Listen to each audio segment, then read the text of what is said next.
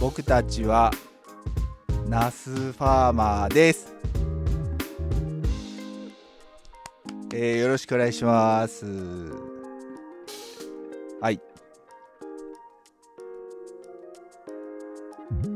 はい。はいどうも皆さんまあ初めましての方もまあ何度目ましての方もナスケンと申します。なんか最後のねあの鶴ちゃんの話し相手が私ナスケンっていうのがいいのかどうかっていうところは非常に甚だあの心配しているわけなんですけども一生懸命ね話していきたいと思います。はい。はい、えー皆さんどうもはじめましてえナスケンと申します。あの三重県四日市市で、えー新規収納で約8年ほど前に、えー農家としての人生をスタートさせました、えー、鶴ちゃんとね、えー偶然にも必然化同い年の、まあ、35歳ということで、まあ、ビビニールハウスで今はナスを作ってでまあ路地の発達作ではまた人参とかそれら他のものを作っているわけなんですけども言うてももうねナスを作っている名前が健一ということでナスケンと名乗っているわけなんではい、まあ、そんなあ中年親父ですね。ちょっと久しぶりすぎて自己紹介がもうはちゃめちゃな内容なんですけどもはい、まあ、よろしくお願いしますということでお願いします。はい。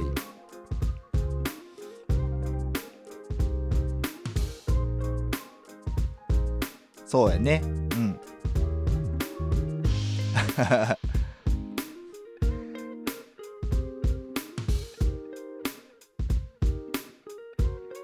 いやいやいやねえ。まああの鶴ちゃんとは本当にまあ出会いの話をちょっと簡単にしちゃうとねそう僕があの食育の授業をしててで子供たちにまあ野菜のね話をして、えしてたんですけどでまあ最後に子供たちに今日頑張って話聞いてくれたからまああのおじさんからプレゼントありますって言った時に子供たちからすごい歓声が上がってでその内容の動画をまあツイッターに上げたところつるちゃんの方から、えーすごいあのまあ、えー嬉しいお言葉というかあのずっと、え1年間見てきましたけどなんかめちゃくちゃなんかすごいですみたいなねあの内容のコメントをくがをくれてでまあやり取りしてたら、まあ、実はつるちゃんがポッドキャストっていうねこの音声配信やってて、えーなんかめちゃくちゃすごい人やっていうのがこう分かってきてっていう感じですなですね。はい。うん。はい。そうなんですよ。はい。うん。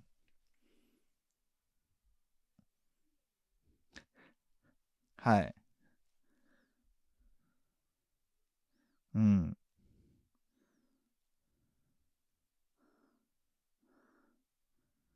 うん。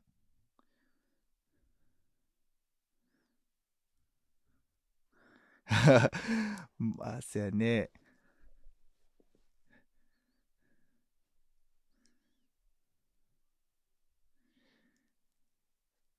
うん。いやー、むちゃくちゃうれもうだから今から、どうなまあ、3年か、もう3年以上前になるのかなとは思うんですけど、まあね、なんかやっぱりそうやってこう、自分がやってる活動に、それと同じぐらいの熱い熱量でコメントくれたのがつるちゃんやったんで、いやー、ほんま、いやいやいやいや、ほんまに嬉しかったですよ。もうほんと僕らの出会いはまあそこからね、始まってるっちゅう感じなんですけど、ええはい。うん。はい。うん。そうやね。有有名なとこっつとね。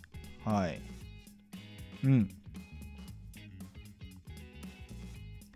いや、その、三重県の生産額とかは一切、あの、わからんし、調べたこともないんやけど、実際三重県でも、愛知県寄りの木曽崎町っていうね、まあ、トマトとかが、有名なところで一部23軒の農家さんが作ってるっていう情報はまああの地元 JA の方から聞いたことあるんですけど県内でナス農家いうのはいないですね。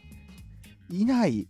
そのいくつかある野菜の品目のうちの一つ作ってる品目のうちの一つがナスっていう農家さんはもちろんいますけどそのナスを主軸にしてる農家さんいうのはいないんじゃないかなと思います。な三重県自体がやっぱりねあのまああんまない、うん、お米が比較的多いのかなとは思うんやけど、うん、ほとんどねあのそういう情報がなくてだから自分の研修那須の研修受ける時も愛知県まで行きましたね。もうけそう県そう県内にそのいなかったんで農家さんが。でまあ愛知県まで行って研修っていうことがあったんでそれぐらいやっぱナスを作ってる僕がの収納したまあ7年8年前っていうのはいなくってまあその後僕が収納してからまあ23人ナスを作ってる農家さんが出てきたっていう感じ。そう。うん。そうやね。そうやね。ちょっとナスの消費にこう一役買ってね。あの そこそうやね。単価が上がって明日買い物行ったらナス買おうやって思ってもらえるようなねこの放送回にしたいなとは思うんですけど。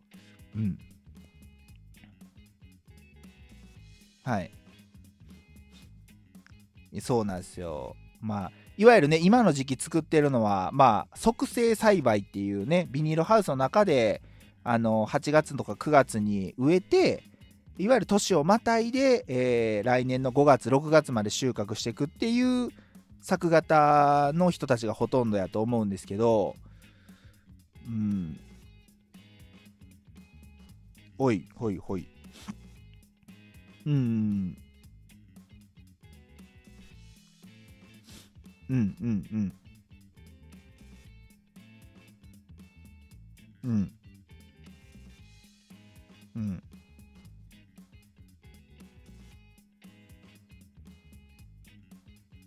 うん。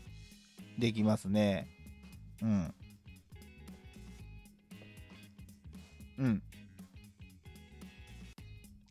そうやねそう、うん、そうですね、えっ、ー、と、うんと、年が明けてから1月の、まあ、中下旬にビニールハウスの中にナスを植えて、3月末とか4月の頭からあ収穫を始める、まあ、反則性栽培とか言うたりするんですけど、まあ、その作型で僕は作ってますね。ここ3年、4年は。はい。うん。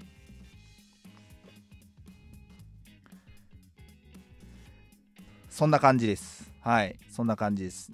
ただまあね、真冬に2ヶ月間収穫物がなしで暖房を焚いてる状態なんで、非常にまあね、近年のというか今年特にですけど、いわゆる重油がかなりこうね、高騰している年は厳しいもんがありますね。これもまあこの作型もうんだからその重油に頼らない作型にするのかあまあいろいろちょっとこう模索はあの毎年模索はしてってるけど、うん、もっともっといろいろこう方法というか考えていかないといけないなとは思ってますね。はい。な感じかな。そうやね。つるちゃんでも植えるのはつるちゃんが畑に植えるのは何月？あ4月。に植えていつぐらいまであーなるほどなるほど。まあいわゆるまあナスで言うと、まあ、一番まあ適作っていう、うん、感じなんやね。うんうんうん。いやあほんまにね、うん、あの経費がどんだけ単価が高くても経費がそれだけねつられて上がってこりゃうーん非常に悩ましい。どっちを取るかやんね。うんどっちを取るかやんね。うんまあ、この辺りはねまあそのどの作物にも多分えー、共通してくる部分なのかなとは思うんやけど、うん、正直ねでもあの僕、えー、9月とかに植えて越冬させてくナスの栽培に関してはもうあんまりこう魅力を感じなくってあの冬場にこれナス農家さんの反感買ってしまったらあれやけど冬場にナス食べへんよなーって思うわけよ。そう10まあそのいわゆる秋ナスって呼ばれるのがまあ10月11月11月はもう10月までやね。ほそ11月12月1月2月3月もきついかな。5ヶ月間ナスいらんやんって思うよね。そいやほんまねうん。そうだから1本やっぱりまあ大体その地元のスーパーでも冬場とかでやっぱ98円とかまあだからおよそ100円ぐらいで売ってるわけなんやけど100円出すぐらいやったら刃物とかまあ冬場やし、まあ、白菜とか、まあ、そうそうそうそうやね春菊とか買った方がこれあれこれってナスの回やのにナスを今ちょっと蹴落としてる感はあるけどうん。うんうん。うん。そうやね。うん。うんそうやね。うんそうやね。そうそうそう。そうだからその気になるのはえーと、あ一回ねだからね疑問に思ってね僕まあよく自分が持っていく直売地元のスーパーの直売コーナーの青果担当の人に聞いたことがあるんよ。あのすいません何々さんあの冬場のナスって需要あるんですかね？って聞いたらあのとりあえず置いてあるって言ってましたその人は。ナスをゼロにするとあかんけど限りなく、あのゼロに近い店舗あたりのね。だからまあ、うん、冬場はもちろん寒いから多分ナスの生産量も、まあ、それに応じて多少は少なくはなると思うんやけどその辺りですごくね矛盾を感じるよね。なんか寒い時期まあナスのナス食べてほしいんやけどやっぱり寒い時期いうのはあんまりナスはうんうん、あんまり食べやんでもいいいいかなっていう。あ、そうやね。そうやね。うん。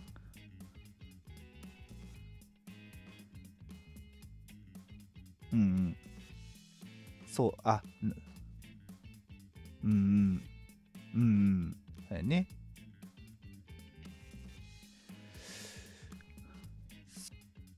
うん、なんかやっぱナスを作ってて疑問は感じるとこかなとは、うん、思いますね。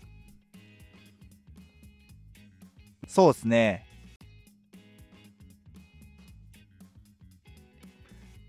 そうやね。マジでそれは、うん。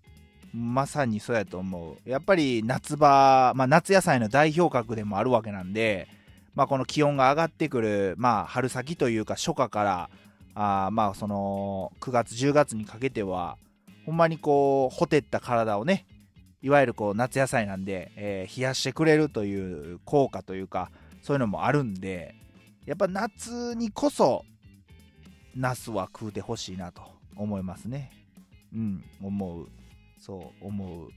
でまああのあと個人的になやっぱりそのナスっていろいろ自分もその作るにあたって調べたことがあってあのナスって普通にあの2文字で書くやんね。草冠にあの漢字で、えー、加える加藤さんの「か」に「え、こう」って書いてナスなんやけどそのナスってやっぱりその他にも誰かのためっていう意味のあの漢字のななすことをであとは生まれるっていうのもナスっていう字が出てくるしあともう一個やべえ完全に忘れてしまったな。3つあるんですよナスっていうのが。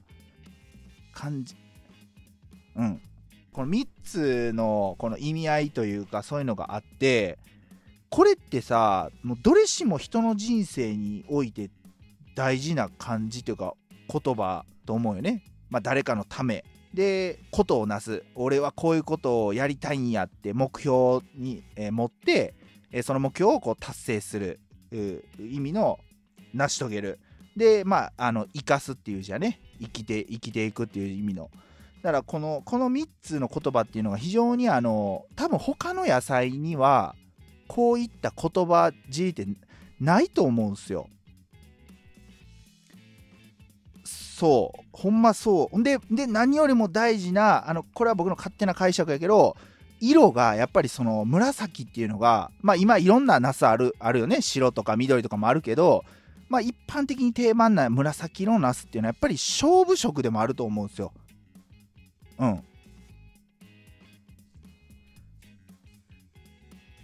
そうそうそうそう。そういうことそういうこと。だからそうだからすごくねやっぱりあの、何かこう何かに挑戦するでもいいし何かやろうと思った時の節目にこそナスをこう食べてほしい。これからこれからやっぱりもう言うても今あの受験シ受験に入ってる子もおるやないですか。時期的にもね、まあ、この11月11月とか12月とか多分何センター試験とかあんの？うん。うん。そうやね就職とかも、うん、まああの就職進学とかもいろんなこう年度末にかけて節目にあのまあなってくわけやけどやっぱりそういう時にまあいわゆるその、まあ、縁起物の一つとしてでもいいんやけどやっぱこう自分のこう思いをより加速させてくれる食べ物がナスやと思うんですよ。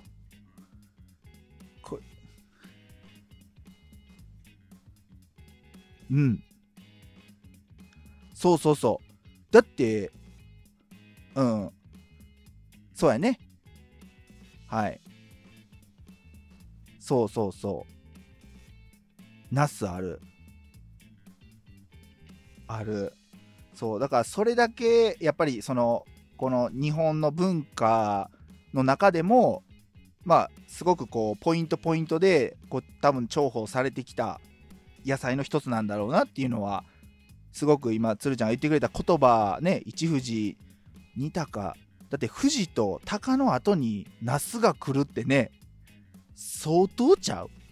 相当相当やと思うよ。なかなかないからね。うん。でそうだからまあやっぱねあのほんまにうん。何か挑戦したいっていう方うん。是非手に取ってあなたの思うナス料理食べてほしいなと思いますね。はい。生命力そうやね。やっぱりあのぶっちゃけ例えばそのトマトでいうとリコピンが豊富とかいろいろ今ね高高機能野菜やったっけ？なんかいろいろ言われてるけどナスってこれがナスがこの栄養たくさんあるっていうのってなんかあんまりこうパッとしない感じあるかもしれんけどけどやっぱりねあのそんな中でも今までずっと日本でやっぱ食べられまあすごい長いねあの期間食べられてきてる野菜の一つでもあるんでやっぱ文化に根付いてるっていうのもあるのかなとは思いますね。はい、うん、食べ方もいっぱいある。そう。あの鶴ちゃんの、まあ、住んでる要は九州福岡県やと、まあ、ちょっとどういう食べ方あれか分からんけど自分らが住んでる東海地方やとやっぱりその味噌との相性がめちゃくちゃいいんよね。もう味噌とかこれ最高やね。あのほんでぜひねそうぜひねおすすめしたいのがこれね僕ちょっとノートに、まあ、メモメモってきたっていうかあれやけど、まあ、一応食育の授業の時とかにやっぱり聞かれるんですよ。子供たちに。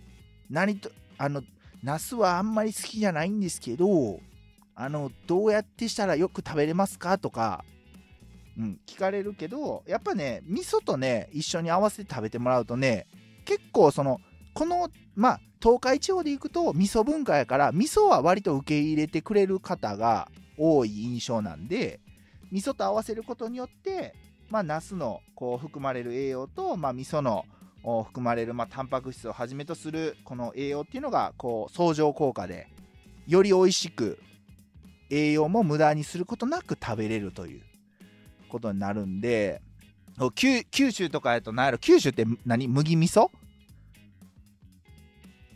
なるほどなるほど。ああうんうん。うんうん。なるほどなるほど。ほうほうほう。うん。ああそうやね。うまいねやっぱ話の持ってき方がやっぱり。ね。ね。ああうん。うん。はい。はいはい。うんうんうん。そうやね。はい。そうですね。えー、っと僕ら僕らのもうままあでもぶっちゃけ、えー、っと僕が農業を始めた、まあ、7年8年前はいわゆる卵型のナスがまだ多かったかなっていう印象ですねいわゆるその、えー、僕らの地域でいうと染料系とかねあのー、言ったりするんですけど、まあ、染料っていうのはちょっと品種の名前になるので、えっ、ー、と、まあ、そう、そうやね。けど、えっ、と、ここ本当に2、3年でかなりね、長ナス、まあその、鶴ちゃんが言うような多分40センチもあるぐらいのナスではないけど、まあ大体どうやら20センチから25センチぐらいの、まあ、そう、そうやね、細長いナスを作る、まあ、生産者は増えたかなという、実際に結構やっぱその家庭菜園苗屋さんとかホームセンター行ったらよくわかるんやけどやっぱそのホームセンターとかそういうとこってある程度その家庭菜園ニーズを捉えてる捉える必要があるからもうここ数年はねあの染料と多分長ナスともう半々ぐらいか下手したら長ナスの割合の方が多いんちゃうかなと売ってる苗の数はそんな感じになってきましたねうんそう、畜養、そうですね。うん、畜養系の。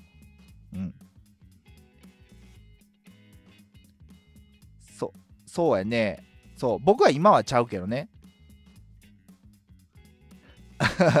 まあ、まあ、あの、過去、過去ね、作ってきて、メインで作ってたのは、畜養ナス。ね。うん。うん。はい。うん、そうやね、筑、そうやね、筑陽、筑陽学園ってあるもんな。福岡。野球強い、野球強いとこやね。そうそうそう。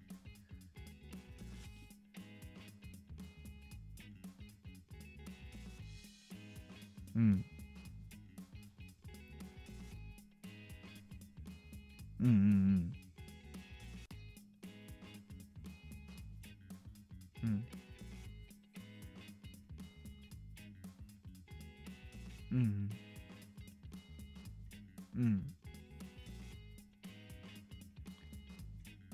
ほうほうほうはいうん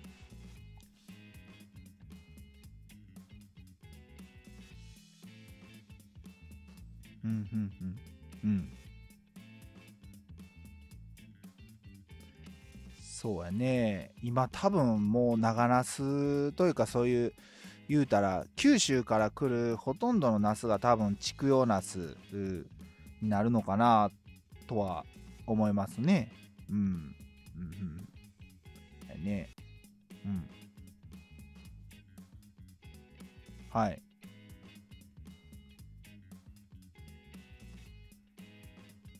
うん。はい。はい。はいいやちょっとね食べたい食べてみたいなそれ聞いただけでもうんうんうん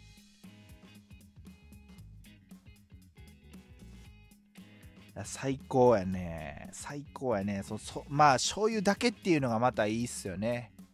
あのもう素材をこう味わうっていうの。いやほんまねあのね偶然にもねつるちゃんも僕もナスの売り方はとろとろみがこうねあの来るようなフレーズをね使ってるんですよね。つるちゃんがと,、えー、とろりナスやったっけ？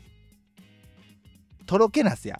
とろけナスで僕がとろりんちょナスっていうね2人ともそうそう2人ともとろけるっていうのこれあの聞いた人夏のさん絶対使わないでくださいね。僕とつるちゃん以外のフレーズは。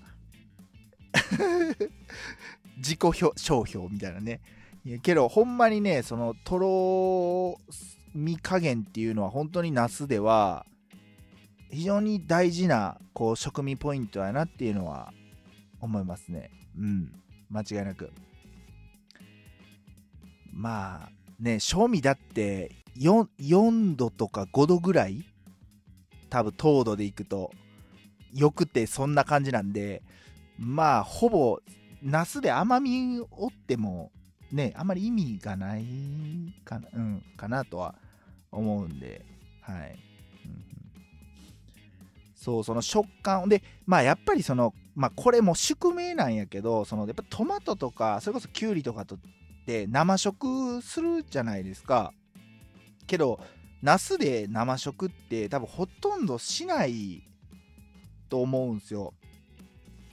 サラダナスとかあったけどまあナスで生ってあんまり食わんかな。だから絶対熱を加えるまあ調理方法がもう一般的なんでそう。だからまあ、うん、甘さっていうよりもその熱を加えてそのその食感を楽しんでほしいっていう食感を楽しめるのが逆に、えー、トマトとかきゅうりにはないいいとこかなとナスの持ってるポテンシャルのまあ深さというか広さかなとは思いますね。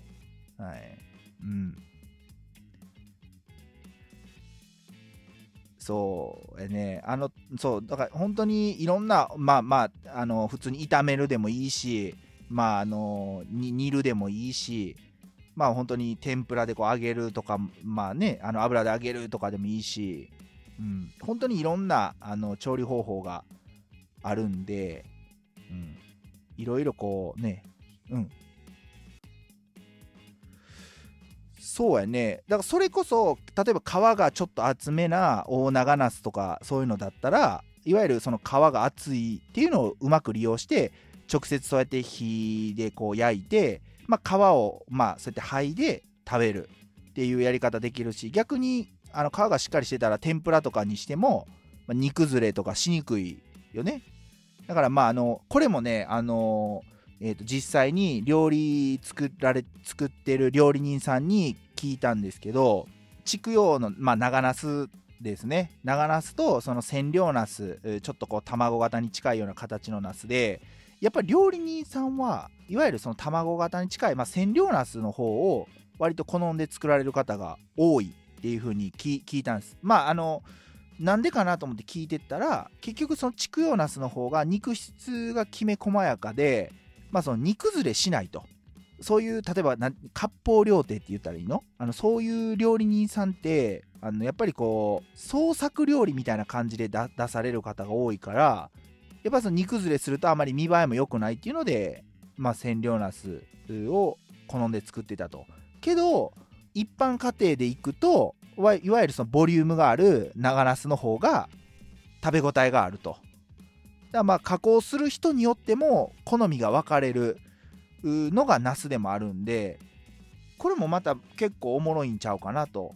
こんなに多分多種多様にこう使われるシーンで品種が使い分けられるっていう野菜も多分他にはないんちゃうかなと思ってますね。はい。うん。うん。ってな感じですね。なんか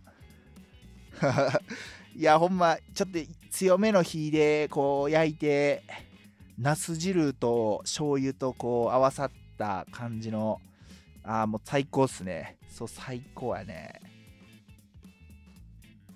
あ素揚げも最高やね。うん。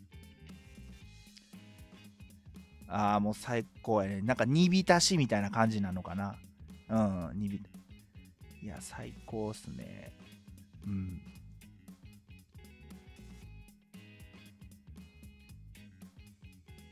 こなす？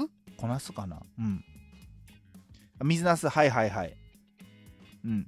漬物ね。はい。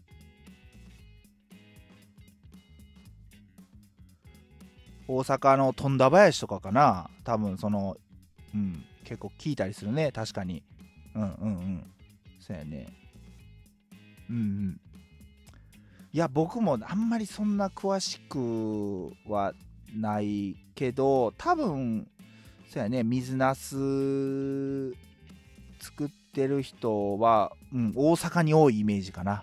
やっぱその漬,、うん、漬物文化がまあ大阪と思うんですけど。うん。うん。ね。まあ、あの辺りは多分その大阪っていう土地柄的に例えば京都とかやっぱりそういう料亭とかが近くにあったりとかまあその漬物文化が多いがゆえにそういう生産者さんが多いのかなとも思ったりはしてるんやけどうん。ね。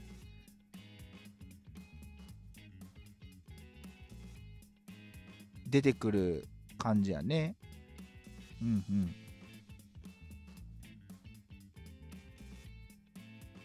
はい。そうやね。はい。うんうんうん。そうやね。はい、はい、うん、そうやね。その地域色を本当に根強くとか表してるというかね。あなたのお住まいの地域のナスはどんな形してますかねっていう感じですよね。肥後紫とか聞いたことあるなそういえばいや、細長かったんやったかな。なんかね、いや、肥後紫ってめちゃんこでかいんちゃったかな。なんかね、赤いやつ、そうそうそう。なんか普通、九州やんね、多分ね、肥後。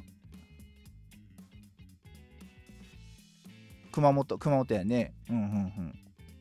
ねえ。うん。ねえ、だから、いろいろ、あとはだから、ベーナスとかね。あの、高、高、そう、高、高知県産が多いんかな、ベーナスは。うん。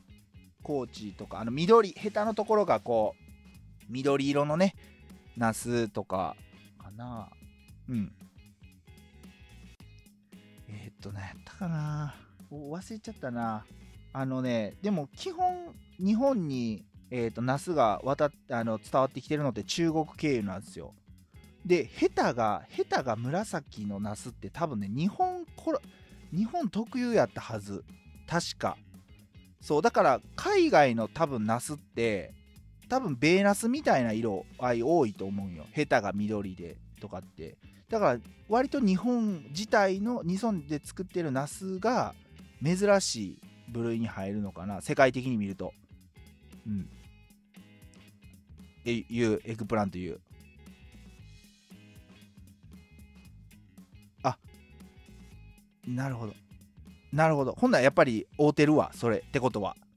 そういう言葉が単独であるってことは。うん。確かそうやった。うん。はい。うん、うん、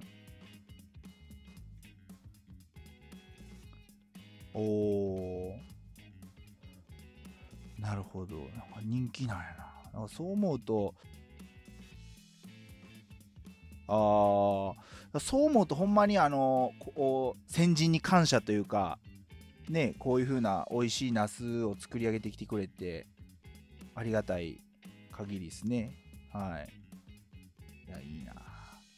いやいろいろ知れるからこれねやっぱねあのちょっと配信者っていうか喋る側としてもね非常に勉強になるこれ。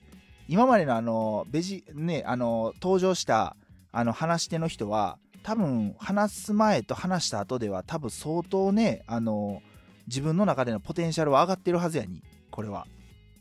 うん上がってるはず。そうそうそうやね。そうそうそう。もうねそうやうん。いやそうやね。だからほんまにその通りやと思うわ。うん。ほんまにそう思う。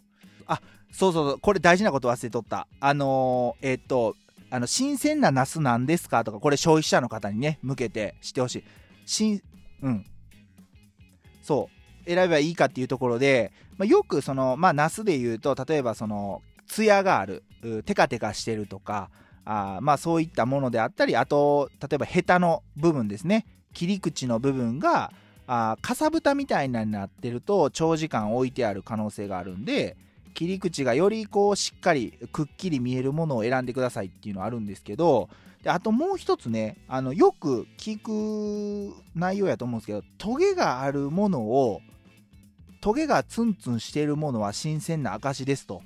いうふうに、えー、よく言われるんですけどもこれがですねまた最近その品種の特性でですねトゲがない品種いうのが出てきてるんですよ。はい。あのこれはですねまああのこれも作業者目線でいくと、まあ、トゲがあることによって作業者がま怪我をするというかブシュって刺さるとめちゃくちゃ痛いわけなんですけどもそうトゲが刺さるであったりあと箱詰めした時にトゲ,、えー、トゲがあることによってナス同士がこうねあの傷つけ合ってしまう商品価値を下げてしまうっていうこととかもあったんでそうトゲがない品種っていうのが作られておるんです。で、えー、トゲがあるから新鮮だっていうのはちょっとまああの変わってきてる内容としてはね変わってきてるんで、えー、トゲがなかったとしても切り口がしっかりくっきり分かっていればツヤがしっかりあればでまああんまりブニュブニュ触ってほしくはないんですけどもバラ売りとかしてる時に手に取ってもらってちょっとこう赤ちゃん肌のような感じですね。あのそういったこう肌触りのものであれば新鮮なナスやと思うんで、えー、ぜひあのそういったところを見て買っていただければなというふうに思います。はい。そかそれを言うの忘れた。うん。ねえ。うん。うん。はい。そうやね。トゲなやつがあるんでいやそう。うん。もうめちゃくちゃ気が楽やね。うんトゲがない方が。うん。そうそうそう。何のためらいもなくヘタの部分も触れるんで。これトゲがあったら絶対ヘタの部分とかね触れないし不意にヘタの部分触っちゃうともうそれはそれは痛いですね。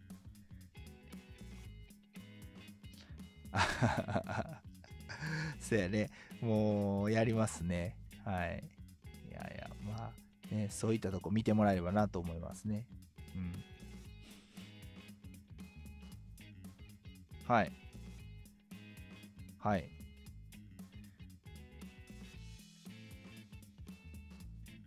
そうやね。うん。多分うん。はい。そうだね。はい。そうだね。うん。うん。うん。はい。はい。そいや、まだね、僕はね、結局、もう、ほぼメインのっていうか、む紫色したナスしか、そう、作ってないからね、え、それは、あの、え、時田種苗さんの？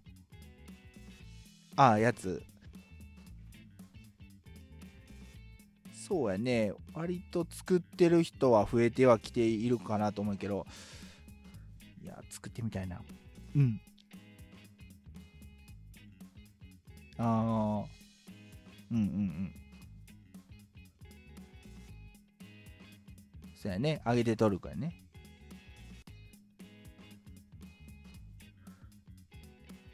うんそれでもちなみにどういう食べ方としてはそのどういうふうに食べたらいいとかっていうのは？ああはい ほうほうほうほうほう。うん。うん。うんうん。ああ。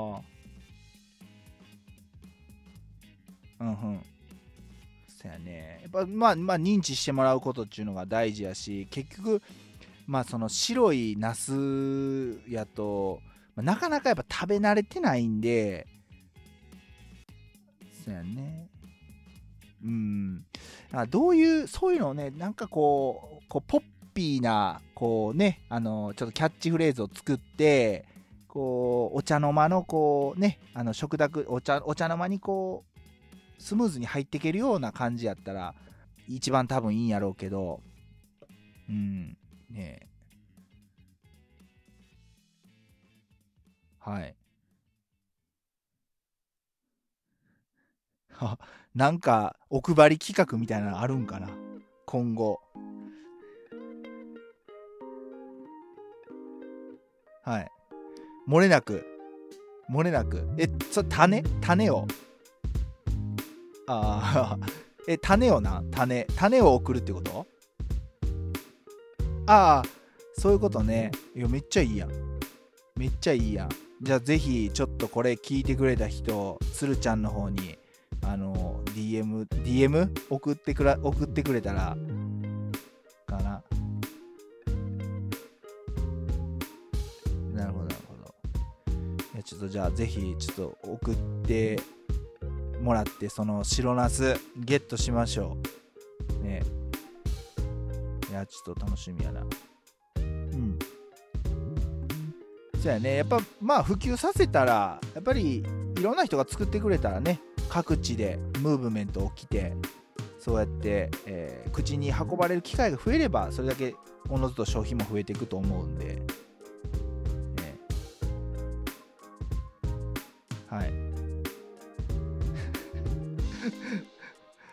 いやほんまねナスはねマジでねあのちょっとやっぱねトマトとかねあのキュウリとか勢にね押されてるんすよ。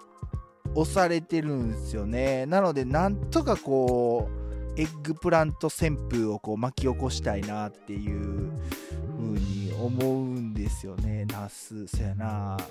なんかこう、うん、巻き起こしましょうほんまに。ちょっと圧倒的にあの SNS 界隈でもおそらくナス農家さんって少なくね？うん。トマトマトまトマそうトマトトマピーマンとかもあたまに割とよく見かけたりするけど、うん、ナスはねまああのうんなん本当に数名しか知らんぞ。本当に45名ぐらいかなしか知らないんで。ちょっとぜひいろんなナス農家さん全国各地の農家さんがあぜひこのベジフル大百科のナスの回をですね、えーより多くの人に、まあ、広めていただいていろんな感想ですよね。感想もそうやしこれをきっかけになんか消費活動に取り組んでもらえたりとかねすればええんちゃうかなと思ってますね。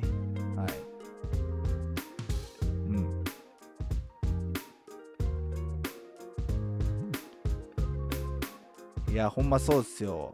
ねえ。ほんまに。ちょっとうん。はい。ぜひぜひちょっと楽しみに待っていただけて、うん、待ってもらえたらなと思います。はい。はい。